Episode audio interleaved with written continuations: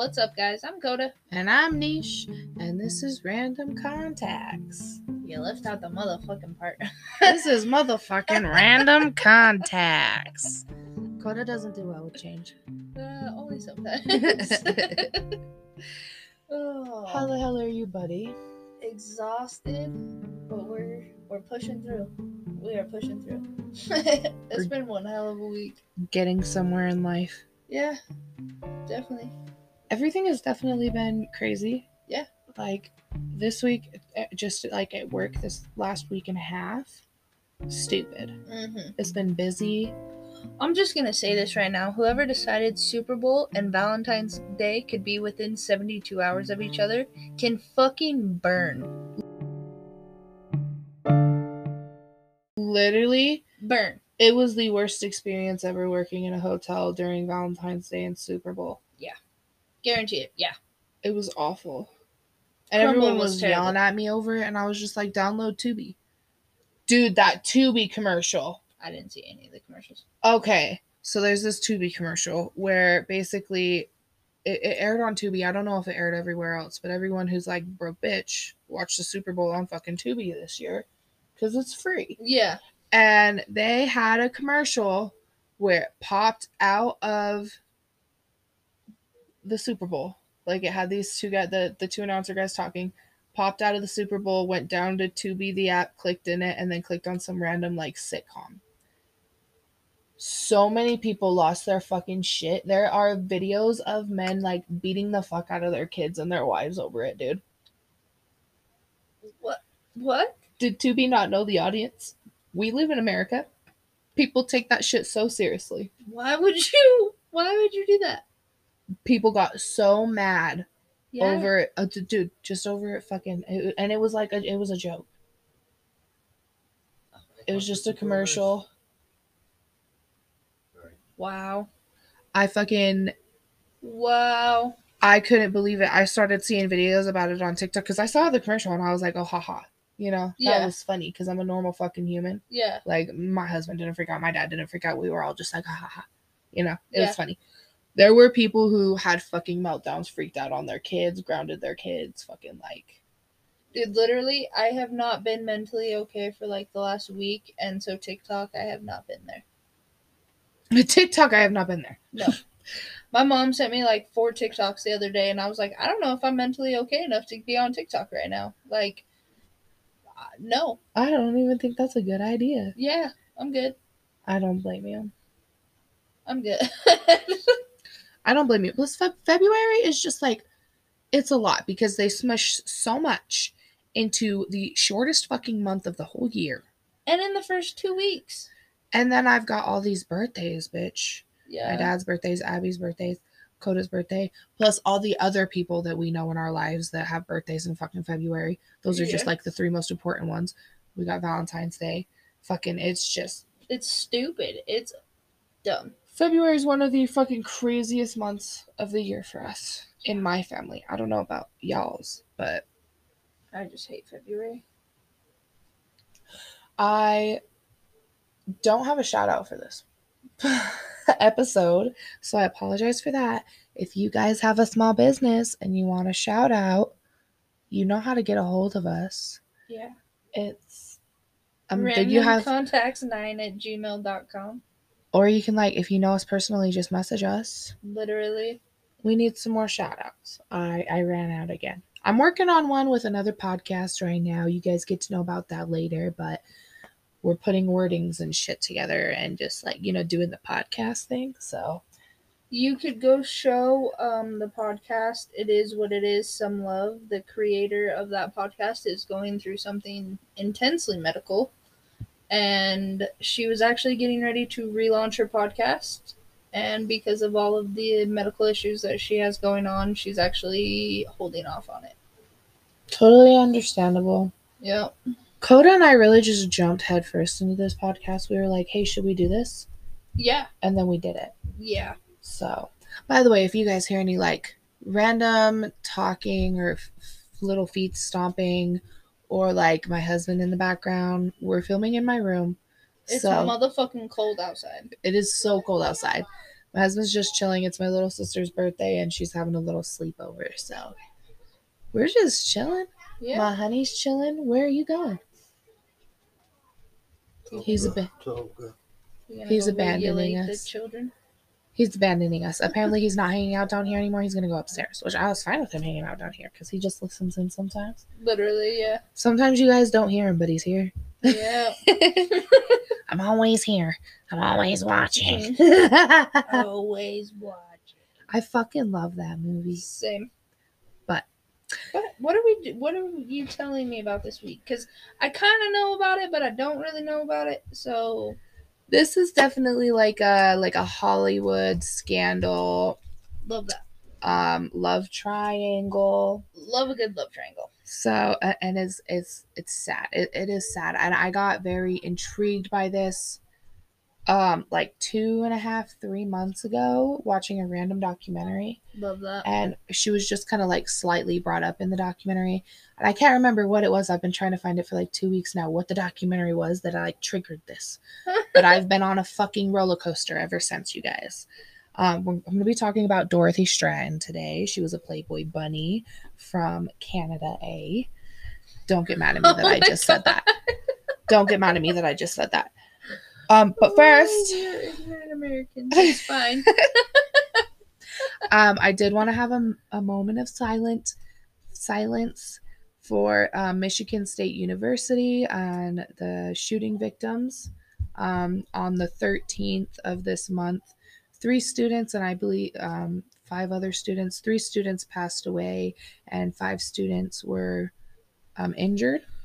Um, the the students that passed away were Brian Fraser, Alexandria Verner, and Arielle Anderson. Um, the shooter killed himself, so Pussy. yeah, absolutely. What a bitch move. um, but I just wanted to like have a moment of silence for them. It just happened. It's very fresh, and it, it's always sad when this type of thing happens. So.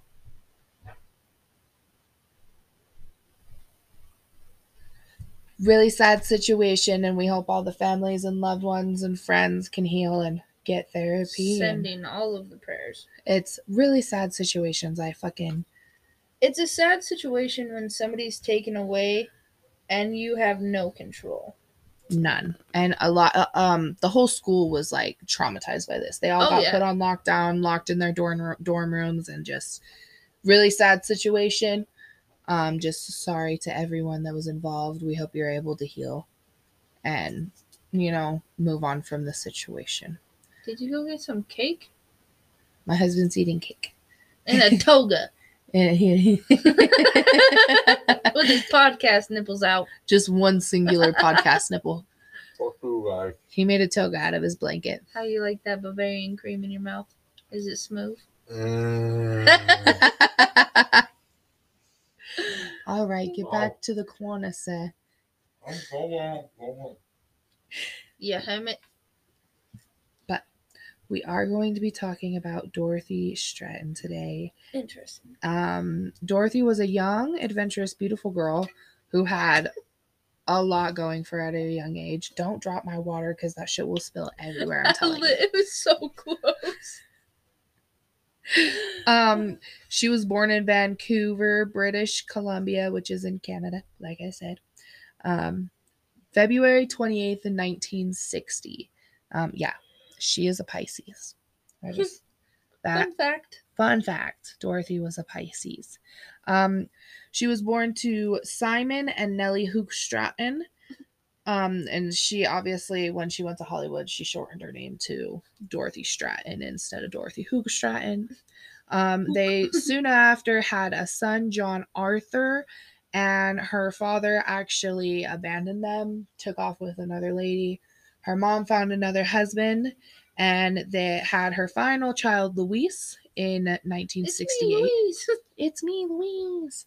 Um, sadly though, that guy was a dick too, and he uh, put his hands on John. So the mom left, and she was a single Good mother of three, living in a not so great area of fucking Vancouver. And at that point, Dorothy was, you know, big sister, daughter, and friend to everyone in her life. Everyone who knew her described her as a wonderful girl with a smile that could melt anybody's heart. But she was always in almost every article you read about her, every book, every movie, she was always described as very naive. Hmm. Um, she was kind. Most of the time, she was too kind. And at a very young age, she began working to help her parents make ends meet, to help her mom make ends meet. Yeah. Um, her and her family were far from rich. And at 17, on top of going to high school, she was working part time at Dairy Queen. like that's the American girl job. I don't know. I don't know very many like cheerleaders in high school that didn't dip fucking cones at Dairy Queen. It's true.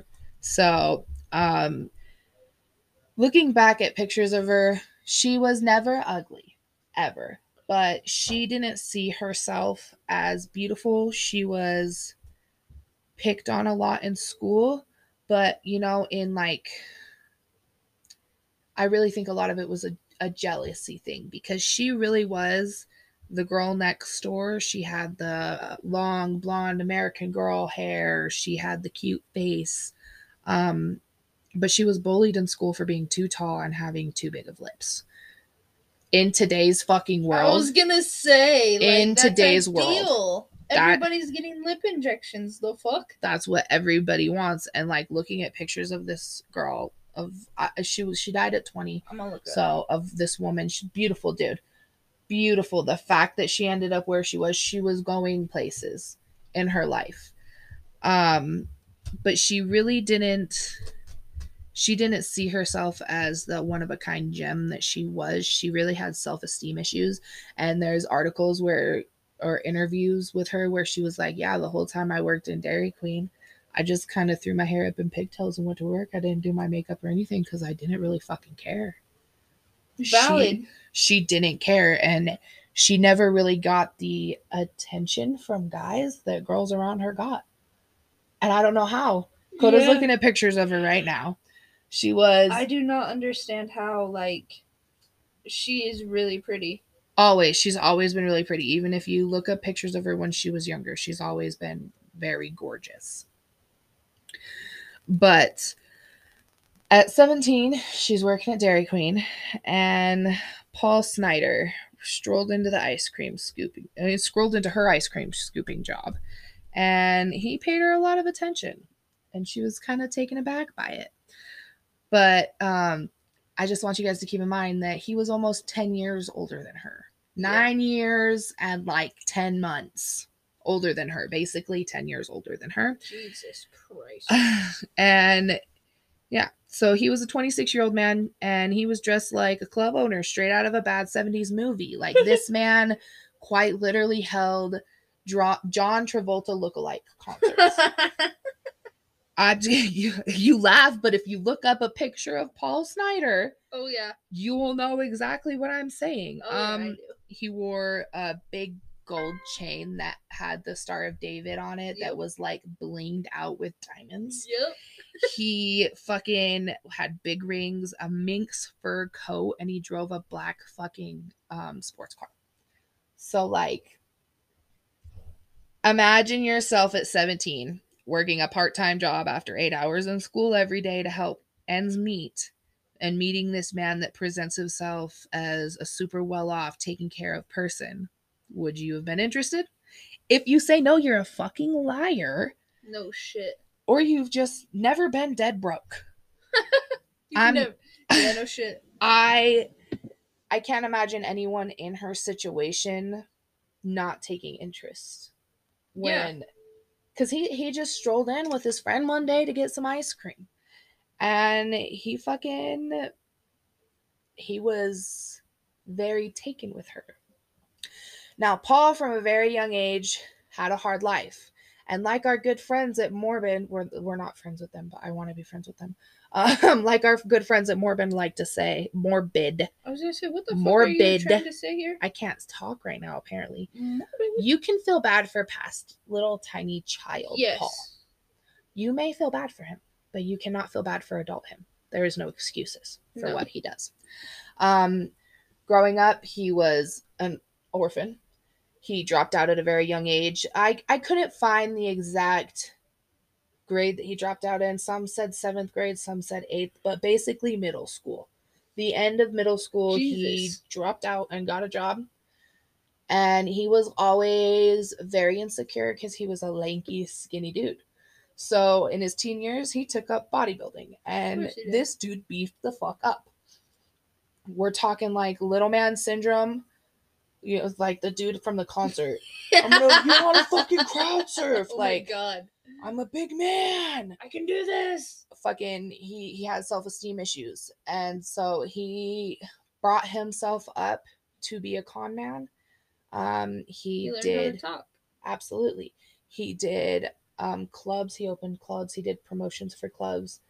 And he was a pimp. He took advantage of young girls and he pimped them out. Not a good guy. Um, as far as all accounts go, Dorothy did not know that he was a pimp for a majority of their relationship, especially in the beginning. Um, he left, and later on, she just she just basically was like, "Yeah, I never thought that I was going to see him again. I just thought it was one of those Yeah. small town girl flirts with a guy in her job, and then he leaves and goes back to wherever he came from."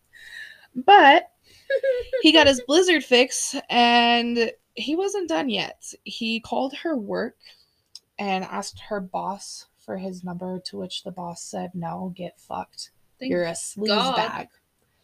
And her boss told him or told her, you know, I don't think it's a good idea if you get involved with this guy. He's a weasel. Yeah. And there are so many accounts of people calling this guy a weasel, calling him Yeah. a snake. Um, but he ended up getting her number from a coworker.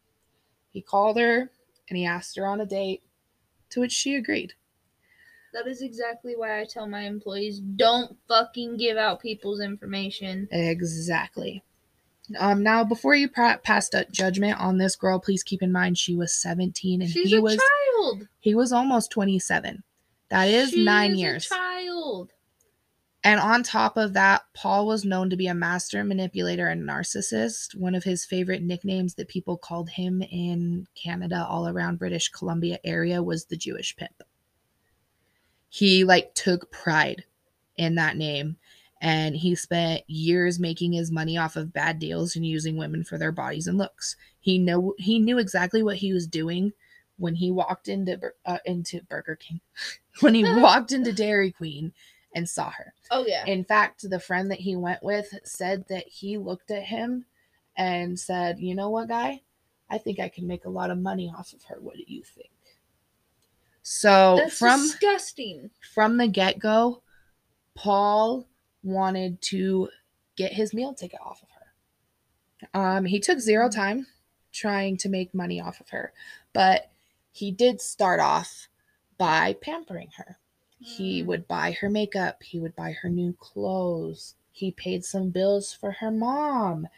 He bought her a prom dress and took her to prom. What?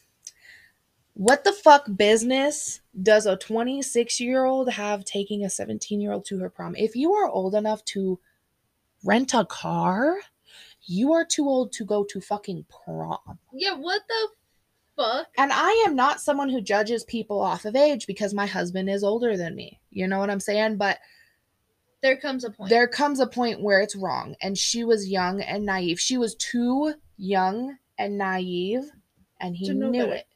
He knew it. He took her to prom. He bought her all this stuff. And why do you guys think that was? Because he didn't want her to be able to leave him. yeah, He didn't want her to be able to separate from him. yeah, He wanted control. He wanted to be able to say, Well, look at what I did for you. yeah, exactly. Look at what I'm doing for you. Look at how good I am for you. he like he wanted to glamorize those like special moments and those important moments to her as a teenager so that later it it couldn't come back. Absolutely. And he was good at it. And she truthfully believed that a lot of the things that happened in her life, she owed all to him. Um, but like I said, he took so sad. very little time trying to make money off of this young minor. He love bombed her and told her every day how she was going to be a star. He was going to make her into a star. And she wholeheartedly believed him. But it wouldn't be so easy for him to talk her into posing naked in front of a camera. So he took her in that prom dress that he bought her and had professional photos taken of her. Okay.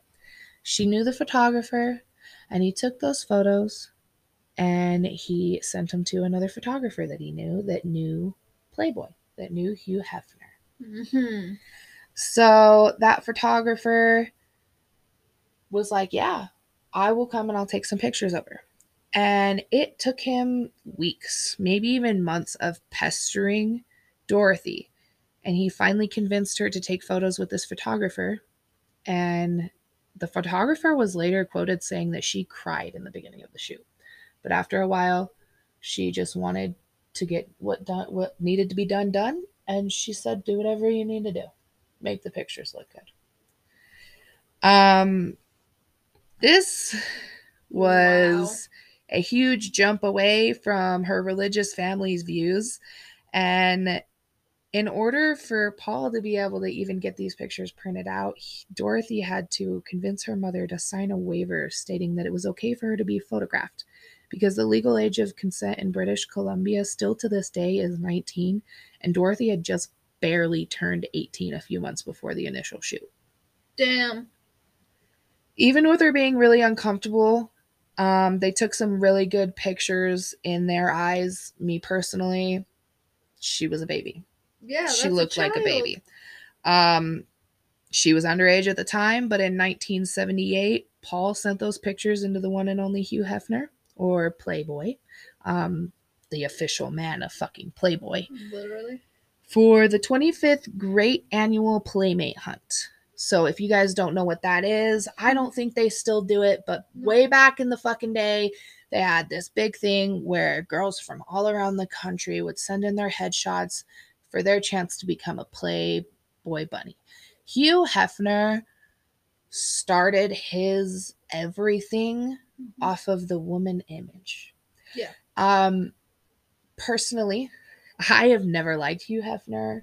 I there have been uh, there's always been rumors and speculation and stuff getting tossed around through Hollywood Hollywood about quaaludes and drugs and him drugging women for his rich buddies, for him, for of him I'm just saying, I, you would have to be drugged to be any sort of young twenty year old to sleep with Hugh Hefner. that old ass prime. bag of nasty. It like even in his prime time, he was still fifty. In the 70s, yeah. He was fifty. he was old and the fuck? a lot No. of a lot of Hugh Hefner's friends were quoted saying when he was younger, he asked one girl out to prom. She said no and went with his friend, and he changed his whole outlook on life. he became a man whore. He changed. No, not even that. He changed the way he dressed. He changed the way he acted, and he became a businessman. Um, Okay.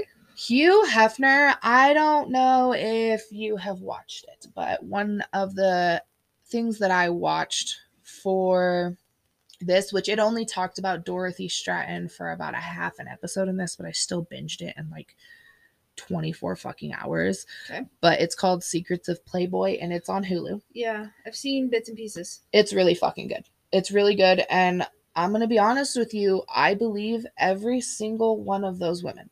I believe every single one of them that is on that show talking about the abuses that they went through. Oh yeah, you know there was abuse. Absolutely. And it was awful. Those women were abused, they were used, and they were not protected. Well, even just like looking at Hollywood in that time, women were abused regularly. Absolutely.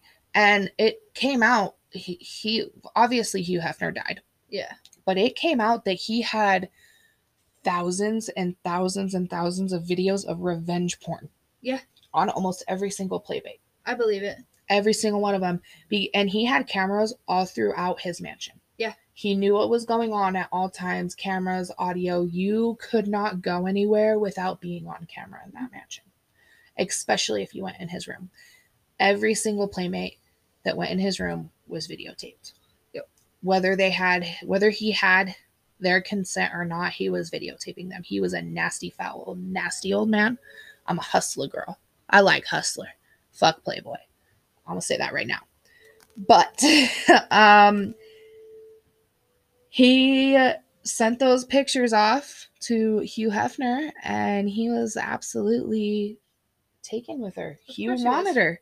Absolutely. He wanted her flown out immediately. So in August of 1978, Dorothy was contacted about going to the Playboy Mansion. She was flown to California. First time she had ever been on a plane. First time she had ever gone that far away from home. And she was moving to fucking California That's insane. to go to the Playboy Mansion. That's insane. In that day and age, that was the fucking dream. Oh yeah, one thousand percent. That was exactly what the dream was, and that's what everybody wanted. that every young girl Mhm. wanted to go do playmate because that it was shown as an opportunity Yeah, uh, it was shown as one of the only ways that women could work in that day and age Well- without being a teacher or an, a fucking secretary or a nurse or trying to go make it in Hollywood. exactly and that was a big ticket to hollywood Yep. is what they were selling it as um but she was flown to california to shoot some headshots for the playmate of the year awards um and she got to spend a lot of time alone at the mansion in that time everyone got to know her and everyone loved her there is not one single account of someone not liking dorothy stratten not one i've been researching this for two months I did not find one person that's had something negative to say about her. That's impressive. No shit. Especially at the ripe age of 18. Yeah, that's. I was a bitch at 18. Yeah, me too. So everyone said that she had the potential of a star, and everyone loved her, including Hefner, who had been later accused of raping Dorothy in the mansion's pool grotto. No actual hard evidence ever came out about it, and he always said that it wasn't true, of everything. course. But with everything that happened, with how many people got drugged in that mansion, with how many rape accusations happened and how much sexual assault happened on that property and all the other properties like them, I I believe it. I truthfully do. Dorothy never came out to the public and said it, but it was a few close friends of hers and a bodyguard of Hugh Hefner who came out and Wow. said that that's what had happened. Um so I I do believe it. Um I really do and a lot of people believe that that's why she didn't end up getting playmate of the year because initially she just told him no. She didn't want to have sex with him. In October of 78, Paul moved to California. And at this point, he was pissed off because he wasn't initially invited. Mm-hmm. And I want you guys to all remember at this baby. point, both him and Dorothy are not citizens of the United States. They are citizens of Canada. yeah, Dorothy later ends up getting her citizenship, her work visa, but the only reason that Paul gets to stay there is because he's there with Dorothy. So wow. he gets there and he wants to start taking control of everything. He wants control of her finances. He wants to know where she's at. He follows her around everywhere. And Hugh Hefner hated him.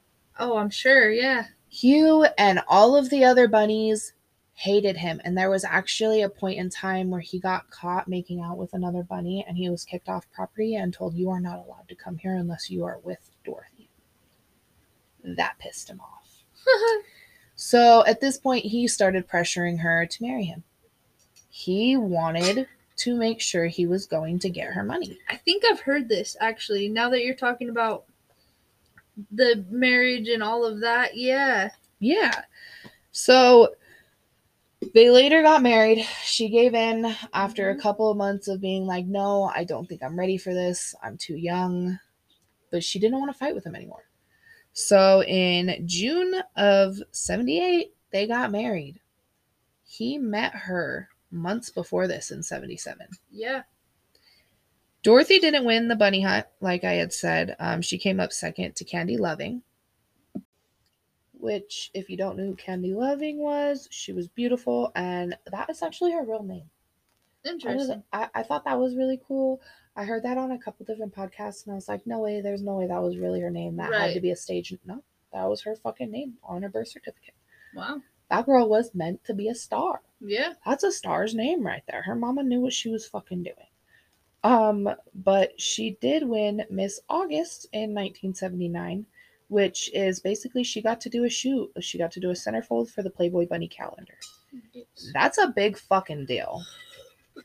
That's a huge deal. Very much so. And this set Paul off a little. He started to see that she was the spotlight, not him. And he was getting none of her attention. boo hoo. He didn't fucking like it. And Hefner reportedly, like, he told her, like, you need to stop talking to this guy. You need to get Yeah. a divorce. He is not healthy for you. Um, but she didn't listen. She had a soft spot for him. She always talked very highly of him, actually, especially in the beginning of their relationship. She, after winning uh, Miss August or um, the centerfold for August, Yeah. she got a bunch of movie roles, like small movie roles. One of them is Galaxina, which literally I watched it the other day. It is fucking hilarious. It came out in 1980 and she is like a robot on a spaceship for like space cowboy police. I love that. There's aliens and like three boobied women and it dude it's fucking hilarious. I watched it the other day and I laughed my ass off. That's awesome. So I, I do say like, go watch it. It's pretty fucking funny. Um, but her last movie that she was in was They All Laughed, and it was a romantic comedy by Peter Bogdanovich, which he is like a huge director, especially back then. Not so much, you know, now and these days. He died in 2022. But he was a huge director. He directed all kinds of movies, and he was really close friends with Hugh Hefner he had met Dorothy at a uh, playmate skating party at the Playboy Mansion. yeah. Um, and he automatically said like how much he thought she was beautiful, how in love he was with her, um, how taken aback he was with her, and he wanted to put her in a movie. So Wow. he put her in They All Laughed, and she got that. That was at the very beginning of 1980 um that was pretty that was going to be pretty big for her she was literally starring next to john ritter Wow.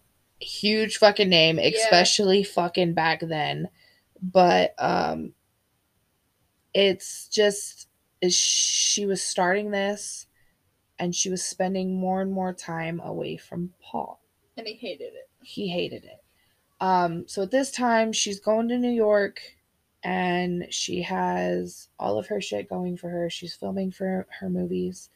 And she spent like like it was a lot. She spent the first three months of 1980 doing her Playmate of the Year shoot. Um, she did she finished Galaxina, um, and that was in all in Southern California. And Snider was so controlling that he was like, All right, well, I guess if I can't be with you all the time, I'm going to be your chauffeur. So he started driving her everywhere. What the fuck? Um, when he- she stopped allowing him to do that, she had to call him between every set and tell him what was going on. Um, and wh- while she was doing all this, he was doing bum squat. He was not making any fucking money for them at all. Um, the only notable things that I saw that he did, I thought it was really funny. He did a wet t-shirt contest. He did a wet underwear contest, and he did something else which was actually notable, which was actually um, a lot of people wouldn't know about this. I didn't know about this. Uh, a lot of people that do research into this case didn't know about this, but he met a man at a nightclub and he pulled his Bravo, you know, he's Yeah. wearing his minx coat, he's driving his sports car that the new sports car that Dorothy bought him, by the way, um and he starts up this club with this man and he tells him, Hey, you know what would be a really good idea? Male strippers. You know? For the female eye. You know, it's 1980. Women have needs too. Huh. You want to guess what that club is called? Chippendales. Absolutely. Wow. Dorothy actually came up with the cuff and collar idea for Chippendales. You know how that's like their signature clothing? Yeah. she came up with that. She was like, "Hey, look, this is kind of like the Playmates." Yeah. And so Snider was like, "Yeah, absolutely." He took that idea. He ran over to the owner of Chippendales and was like, "Hey, look at this." Well, there were two main people um, for Chippendales, and right now I'm drawing a complete fucking blank on their names. There was the choreographer, and there was the owner and his wife. And the owner, seriously, we could do a fucking episode on him wow. crazy. He was from India. He moved to California and worked in a gas station for years and saved all of his fucking money, every single penny that he could. Like, dude ate fucking food from the gas station that was expired because he was saving his money. And then he went and bought a club and he became the owner of, Strip- of Chippendales. And his story is crazy. He ended up killing himself, but he ended up noticing like Snider's kind of crazy. Like I went in on this with this dude, but he's all over the fucking place. He doesn't listen to me. He's throwing random shit out and he's nasty. He wanted to be the the announcer. He wanted to be the guy that talked Chippendales onto stage Yeah. and whatnot, but he was nasty. He said disgusting things that like turned the women off. So at this point, they decided to cut him out. They were like, you're not a part of this anymore. We're not putting your name on any of this. And that's why nobody really knows that he was a part of that. He really did help start up Chippendales. Wow. But when they started getting popular, they were like, dude, fuck off. You are unbalanced. You need um you need on medication. Like you need something. so that really started his crazy cycle downfall. And at that point, he wanted to completely control Dorothy. And she was like, No, thank you.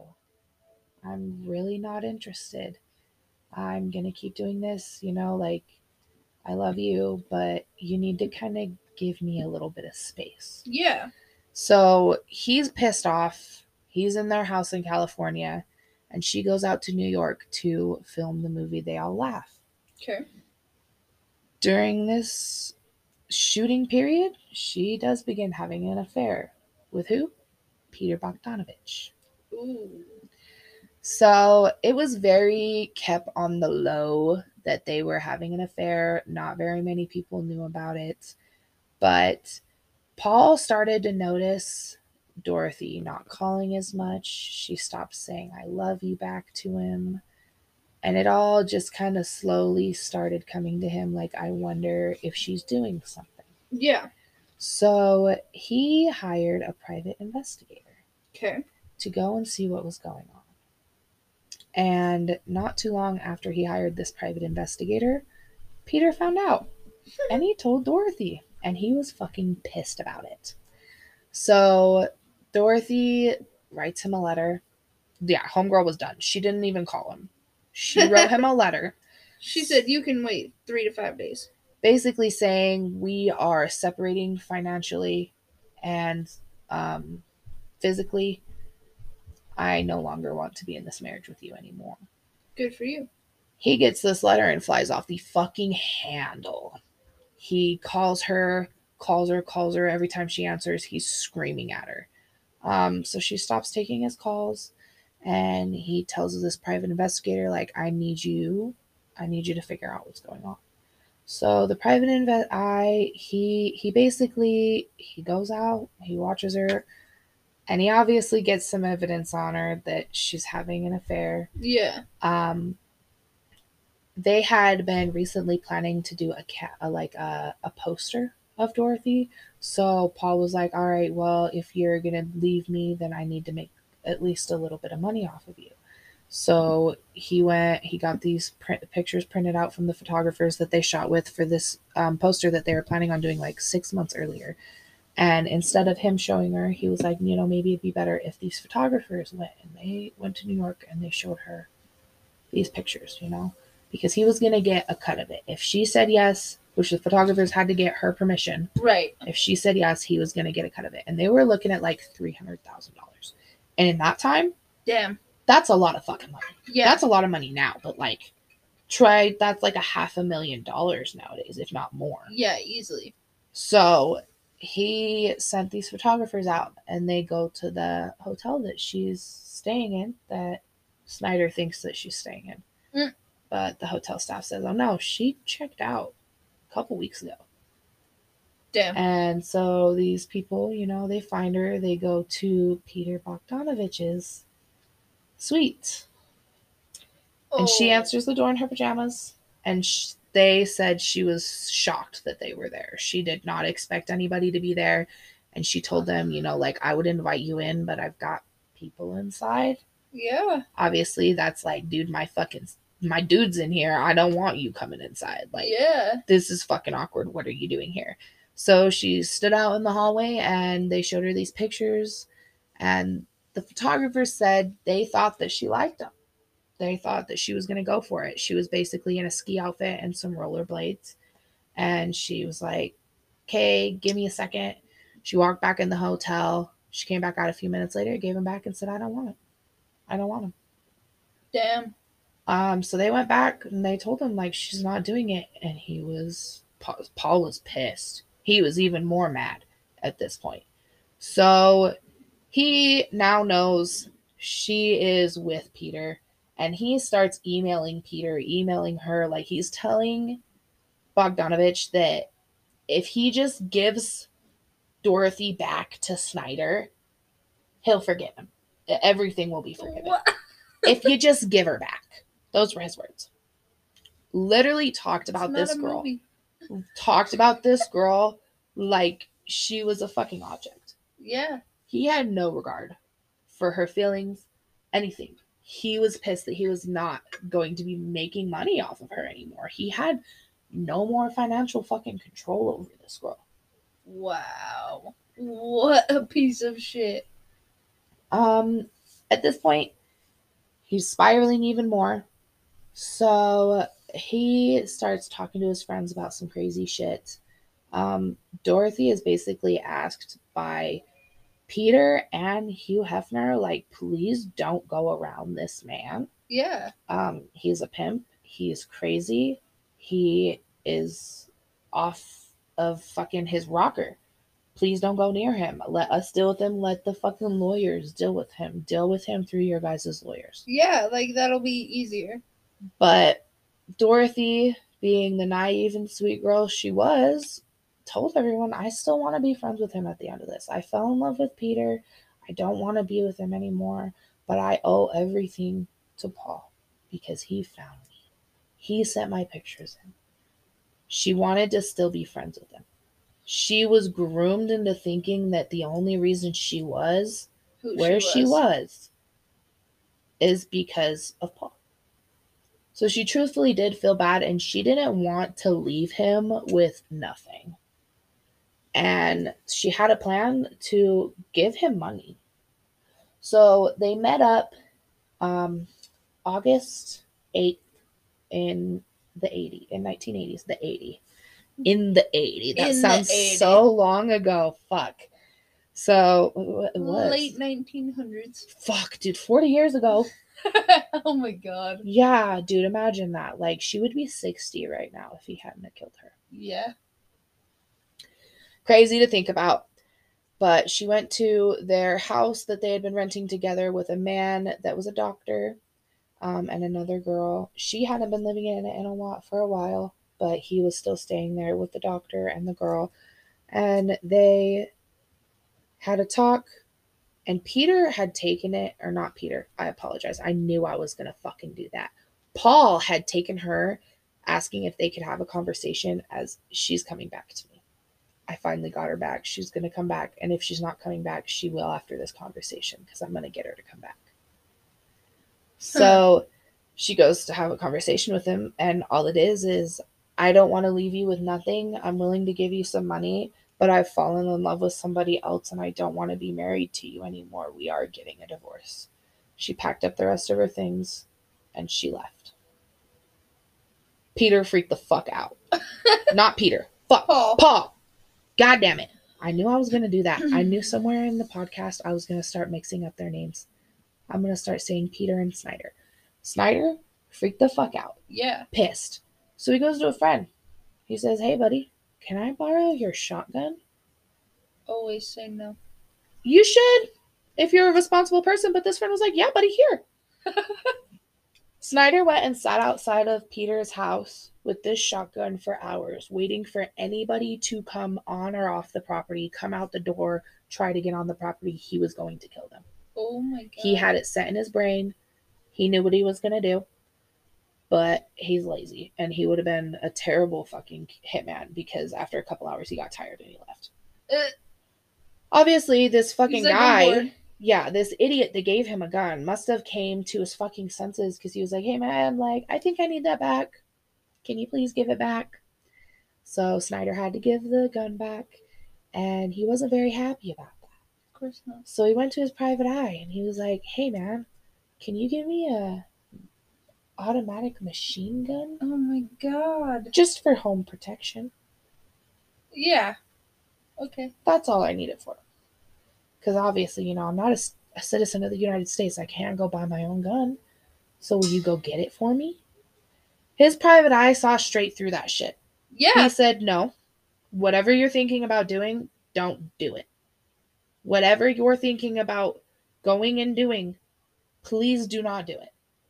How about we try to have a conversation with Dorothy? We'll put a wire on you. We'll get her somewhere, and they're saying that she'll always take care of you.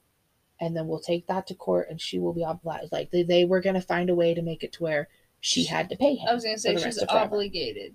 Yeah. But at this point, Snider had his mind made up. He was like, no, it's okay. I'm good. And started looking on newspaper listings, different articles, and in a newspaper, Literally anywhere. in the classifieds, because you know, it was the fucking 80s. In the classifieds, he finds a sawed off shotgun. I don't know. uh, okay, there were differing accounts if it was a sawed off shotgun or if it was just a regular shotgun. It was a shotgun. Okay. He gets a hold of the guy. The guy agrees to meet up with him. Um, he drives out to go get it, and he can't find the place. so he goes back home. He gets back a hold of the guy, and the guy just didn't take the sign from fucking God, I guess, and went and met him at a construction site the next day, where he showed him how to load it, what the bullets look like, and how to shoot it. Uh, okay. They separated ways. It's the fucking 80s. Yeah. They didn't sign any paperwork, nothing. No. Um, he takes the gun home and he starts talking to his friends, hanging out with his friends, being very happy. Every single person who saw him from August 9th to August 14th said that he was so happy. Because he knew. Um, but he then started talking to some of his friends about some weird shit. He brought up another um, playmate who had died in a car wreck the year before, and how sometimes big stars die before their movies come out. Um, and there's it's just sad because there's nothing that anybody could do about it. And his friends kind of thought this was, you know, a little weird, but they didn't think too much into it. Right. They didn't think he, this guy that we've known for this long, is going to go fucking crazy. And August 14th, Dorothy goes to their house that they shared together. Um, she just wanted to meet him Really glad I To- didn't just hit that. yeah, buddy, this is grape. It doesn't taste good. um, he, they they had to get together, um, so that she could basically talk to him about what she was gonna do. Okay. They ended up finding, um, eleven hundred dollars in cash in Stratten's belongings Wow. um she was gonna give it to him she spent the she spent that whole month that whole morning why can't i fucking talk tonight she spent that whole morning talking to her business manager and her lawyer about how much money she was gonna pay him and they ended on $1100 to start with so that she could get her stuff out of the house Yeah. and she brought it to him as a down payment. Um, Snider's two roommates had left that morning, so they were alone when Stratten got out of her car, locked the door, and walked into the house. Um, by the appearances, when the cops got there, she had spent a little bit of time in the living room because that's where they found her purse and her keys. Okay. But when the roommates got home, they didn't notice anything different. They thought maybe the couple had made up Yeah. because her car was still there. It was 11 o'clock at night. And the door was closed to the, his bedroom, and there was no yelling. And he's the one of the the male roommate said like they had been fighting continuously. So the fact that they were quiet, he thought that they made up. He Yeah, thought that valid. everything was good. But Snider's private eye was around the block for hours trying to get a hold of him, calling his phone. Snider had picked up the phone one time right before Dorothy showed up and told him, No, everything's fine. You know, I'm good. I'm not going to do anything. But his PI was still like very iffy about the whole situation. Well, yeah. He, I think, knew that he should have fucking said something. He knew that when Snider asked him for that gun and started talking erratically, he should have went to the right people.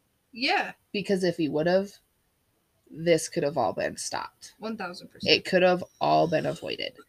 Um so he had called him a couple times, like 12 times after that initial phone call, and he couldn't get a a couple 12 times. It probably wasn't 12. I don't know the exact number. He had called him a few times. a few times trying to get a hold of him, was not getting an answer. So at this point, he called the doctor, which was the roommate. And he had tried to get the female to go in and hey, knock on the door and check on him, but she had a weird feeling because when she got home, Schneider's room was at the back of the house Okay. and they had two great they had, I don't know if it was Great Dane or German Shepherd puppies Okay. in the backyard near a window next to his room that were sitting under his window pacing and whining. So she was like, "No, thank you. I have a weird feeling. I don't want to open the door." So the doctor was like, "All right, whatever." He goes, he knocks, he opens the door and immediately shuts it because he saw blood Oh. from wall fuck. to wall. He called the police. The PI show, or no, he didn't call the police. This was one of the things that really fucked me up. Um, he called the PI back. The PI came. He was in that room for an hour and a half before he called the police. Doing fucking what, Nobody knows. Bitch? Nobody knows what he did in that room.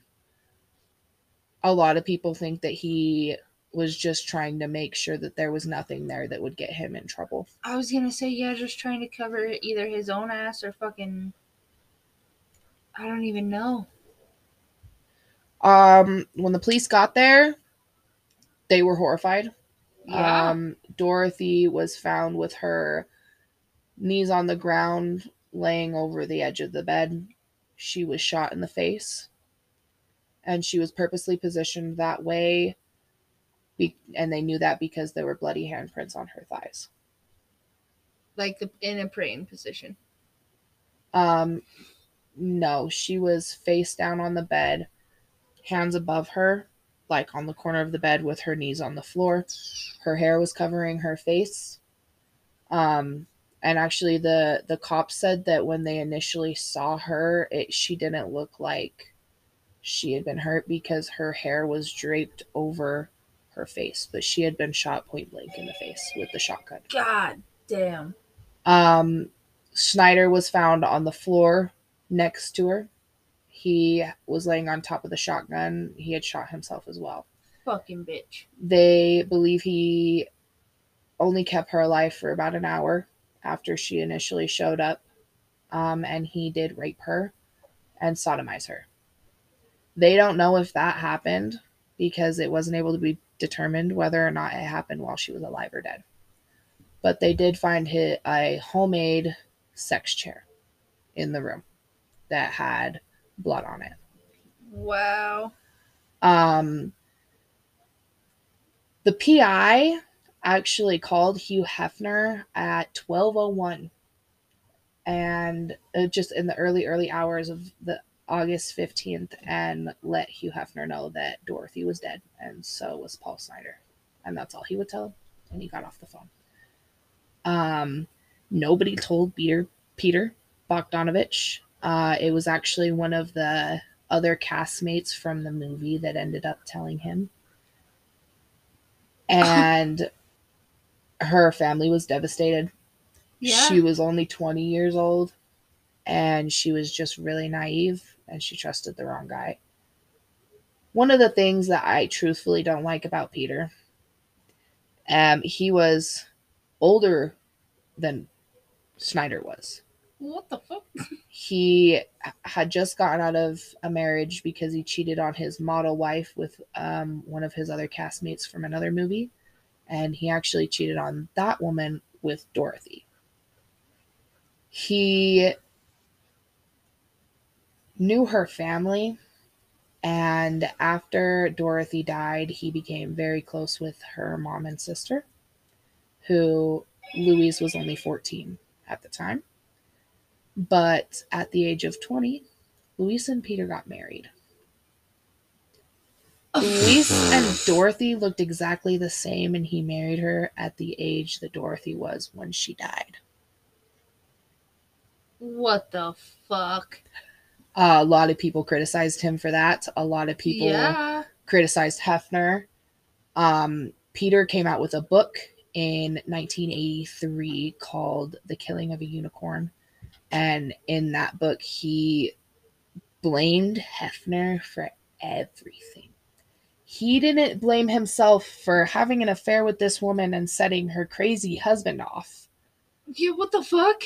He blamed he blamed Hefner and the Playboy mansion and the way that they handled things, which I it had a part I was to gonna do say, with it. yeah, that had a part, but that was not what tipped him over the edge. No, what tipped him over the edge was her divorcing him for someone more powerful than, and had more money yeah, than he did. He Peter moved Dorothy to a house in Bel Air, which was literally Paul's dream. He told her that the whole time. He said, I'm going to move you to a house in Bel Air. Peter moved her to a house in Bel Air. Peter did everything that Paul promised he was going to do for Dorothy. and you know, you know, if those two, like, let's say, put this in scenario. Let's say that Dorothy and Peter were even just like somewhat, somewhat friends, and Dorothy's sitting there venting about, oh, you know, Paul is saying this, Paul is saying that, Paul is saying that, and Peter's like, bet, watch this. Here you go. Have it. Go ahead. Yep. I don't I don't blame Dorothy for any of the choices that she made.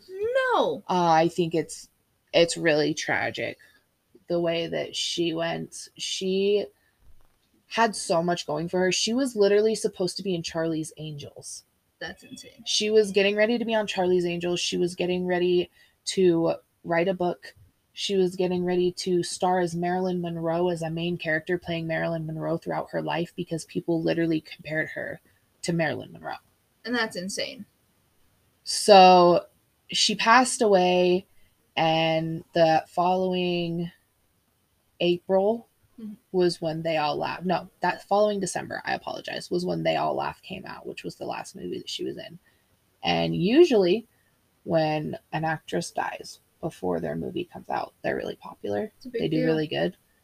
It flopped. It flopped really bad.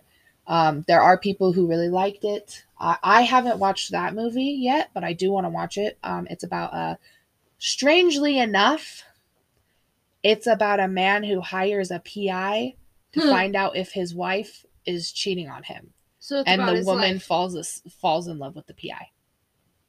So it's it's basically his life. basically. Um, it did not do very well, but Quentin Tarantino liked it. That's a plus. So I think that I should watch it, right? Yeah. That's what I'm saying. Yeah. So I think I'm gonna watch it. I really liked Galaxina. I thought that movie was fucking hilarious. It was a little sexist. I need to look it up. It was a little sexist, but it's fucking hilarious, dude. It really is. It's great. I want to watch it with Dakota, but I because I, I think he'd fucking like it. Like Space Cowboy. It's Love fucking that. funny. Love that. Um, Steven questions all of my decisions on movies after um Oh my god, I can see the movie. Rocky Horror Picture Show. I love that movie. He questions all of my movie Um, taste now. I actually think Peter Bogdanovich worked on that movie. That's interesting. Yeah. I could be wrong, but I think that that's one of the movies that he worked on. Once you get into Hollywood and you get into all of the Hollywood drama, you hear similar names. Like I've heard Peter Schneider's name before. Paul Schneider. Or Paul Schneider. He did it too. I, Yep. Dude, their names are too fucking similar. like I've heard that name before, especially when it comes to I think it was Playboy. Because like I can remember when I was younger, This was a huge case, dude. yeah, This is definitely not like a low profile case like I usually want to do, but this case very much so struck me. I wanted I wanted to cover it. I don't know what it was, dude. I just something about how awful this is and how it could have been avoided, man. well, and it's not even could have been avoided. Like, bro, just grow up, get your own fucking visa. That's what you're stressed about. You're gonna be either kicked out or you have to get your own visa. So I don't do even your think shit. it was that. I think what it was was he thought that she was his meal ticket. well, jealousy. He thought that he had it for the rest of forever. yeah. He thought he was going to get some of the attention, but then Hugh Hefner didn't like him. Chippendales kicked him out, and everything that he tried to do failed. Nobody liked his fucking ideas. And it's not that he had bad ideas because he fucking came up with Chippendales. which is He insane. really did come up with the idea of male strippers. But, big fucking but, he was bad at execution. In my personal opinion, he must have been bad at execution because the ideas he had weren't bad, but he was a fucking asshole about it. He was controlling everyone in every fucking article. Like I said about Dorothy, how everyone always loved Dorothy, everyone fucking hated Paul Yeah. everyone said he was controlling. Even his friends were like, yeah, he's kind of fucking a crazy asshole. But we never would have expected him to do this. And that's crazy that they never would have expected him to do this when they knew he was a fucking pimp. Everyone knew about this man. He was literally known as the Jewish pimp, and she was so starstruck by him that it took her life. And she had so much going for her. She like I said, would have been 60 at this point and probably would have been in so many more movies. Yeah. She would have been in so many fucking more movies. Playboy was the start for her. That was you bitch.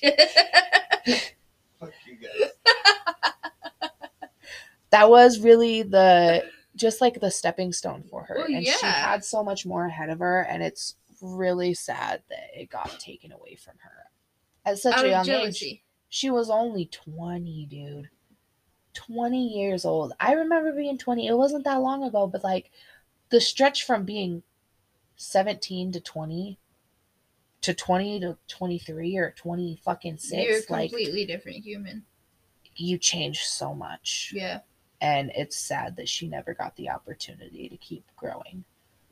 Um I did want to give you guys like a list of TV shows and books and articles that you can go read on this. I, like I said, did a bunch of fucking research. Some of it I don't have all in here, but I did like the most important ones. Um, the books that I personally read was The Killing of the Unicorn, Dorothy Stratten by Peter Bogdanovich.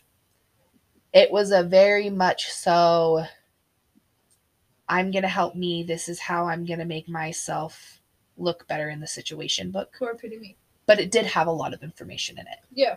Um, and then The Murder of Dorothy Stratten by Ruth Canton and Death of a Playmate by Teresa Carpenter. Those are fucking amazing, amazing articles. Read them, please. Um, movies that I watched were Star 80. Um, that movie is about her. It was actually called Star 80 because in the very beginning of 1980, when Paul and her were still they were kind of rocky, but he was still convinced that they were together forever. He went and got custom license plates with her money for the car that she bought for him that said Star 80 on it because he was convinced that she was going to be a star, the star of the 80s. Um, so it's called it's called Star 80s. It's directed by Bob Fosse. Fosse? Fosse? F O S S E. And then also Death of a Centerfold Um, that one's really good. TV shows. Welcome to Chippendales, which I mentioned earlier. It's about the startup of Chippendales, and it, it it's not about Dorothy and Paul, but it has them in it It mentions and them. it it's not accurate to the death scene it is not accurate to how what leads up to her murder the Mhm. murder suicide but it is very accurate to how controlling he was Interesting. so spot on to how controlling of a person he was over her so and it's actually it's I want to look into that because that's very interesting. we could me. talk about Chip, chippendales in a whole other episode dude shit's fucking wild especially the owner the one that started it like he did some crazy wild fucking shit dude. Like he the, he killed himself so that his wife and child wouldn't lose all their estate because he was going to prison. Damn. like it's a fucking crazy story. Um welcome to Chick- chippendales. It's really good if you want to see something about chippendales but it does show you the controlling aspect of dorothy and Snider's relationship um but also secrets of playboy like i mentioned earlier. Um like i said it only has a small part about dorothy in it but there's a lot of information about her.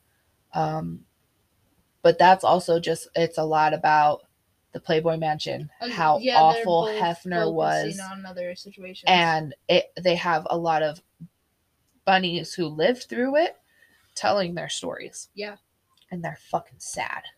Oh they're so fucking sad so i, I do recommend going and watching those but i also wanted to like give you guys a list of her movies so let me find my little list it's very interesting to me that I don't know. The Chippendales thing is interesting, but it's crazy. I guess it's not as crazy as I thought it would be for the controlling aspect of the Playboy Mansion. yeah That's that it, that doesn't surprise me, but that's because I can remember watching I can remember watching a fucking TV show that they were filming at the, the, one mansion. with the one with paris hilton I don't remember if it was the one with Paris Hilton or not. My stepdad was really into reality TV shows when I was younger, i love reality and TV. it was one It's of the reality TV shows at the Playboy Mansion. I'm pretty sure I know exactly what one you're talking about. Yeah, Yeah. that they actually bring that up in Secrets of um the play the Secrets of the Playboy Mansion. Yeah, They bring up that show. Um some of the movies that she was in, like I said, Galaxina, it's fucking funny. I don't care what anybody says. Um, they all laughed, which was the last movie that she was in. It was released in 1981, the year after that she passed away. Um, Americathon, which I didn't watch, and she was also on Fantasy Island interesting. uh, on it. So that was pretty cool. Um, and then some more movies about her: um, Death of Cen- Death of a Centerfold, Buck Rogers in the 21st Centuries, and Hollywood Homicide Undiscovered has also covered some stuff about her. Very Um, interesting. I've I just I really got interested in this story. I hope you thought I did a good job. I did. It was a really good job.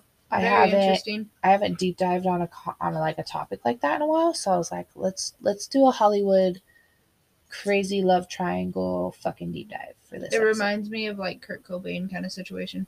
Yeah, yeah, I can totally understand that. Hollywood's crazy. Hollywood's nuts. I definitely want to do some more Hollywood starlet Love to. crazy crew crime type shit. crew crime, huh? Crew crime. True crime type shit. I cannot fucking talk tonight. I think I need to go to bed. I feel that. I'm right there with you. I spent $91 on Taco Bell today. That's amazing. That is fucking psychotic. I love it. it sound like we have a problem. We do have a problem. It was We- a birthday party. Shut the fuck up. Yeah. my little sister was like, Can we have Taco Bell for my birthday party? And I was like, Bitch, do you know how expensive that's going to be? I went and donated blood plasma so that I, the Illuminati paid for my fucking Taco Bell tonight. Fuck yeah. Love that. Well, buddy. Uh, you guys can find us on our sho- socials. you know where to find us. We're on Facebook, Instagram, and Twitter. I promise on my next day off, I'm gonna get all updated on the Facebook posts. I will post all of them. I swear to fucking God. My life's been crazy. I've been getting sick. But I will fucking get all the I'll get that shit updated. Uh, yeah, my last week, couple weeks have been fucking nuts. So next week when I have a week off from school, I can try to catch up on shit. We're getting shit together for you guys, but hey, we've been posting consistent episodes for y'all. So like our and socials consistent episodes like planned. absolutely. Oh, you guys are gonna be so fucking excited. Should we give them a little a little bit of uh hint or should we just like say it? Our next episode's gonna be so fun. It's an interview. And we're gonna make fun of him and he's gonna make fun of Coda. And He's gonna roast my asshole. It's Oh. gonna- it's gonna be so fucking funny. Yeah, we can say it. We are gonna bring my little brother Little big brother. Mike or little Mike on the show. I was gonna say, don't you dare fucking I say was it. go. I, I'm not going. To He to 'cause goes I by- He goes by Saint Michael now, and I fucking refuse to call him that. I know that that's his thing. That's what I he's love you trademarked. so much. I get it, I love you too, but Saint I get it. Michael, you are no saint. bitch. We have done coke way too many times. Right off the stripper's ass crack. So, Don't tell me you're a saint. Yeah, I love you so much, but damn, bro. We're so excited to have Michael on. Yes. It's gonna be fun. I hope you guys are ready. We're gonna have some posts on socials to remind you guys about it. I hope you guys enjoyed this episode. Um, Thank you so much. Thank you so much for the 300 plays. fuck yeah, we hit 300 plays. What's up, bitches? I'm proud of you guys. I'm proud of us. I'm proud of us. Fuck yeah. Thank you guys for listening. We enjoy it. We're having fun with it, and we're ready for whatever comes in the future. Fuck yeah. All right. Have a good night. Later.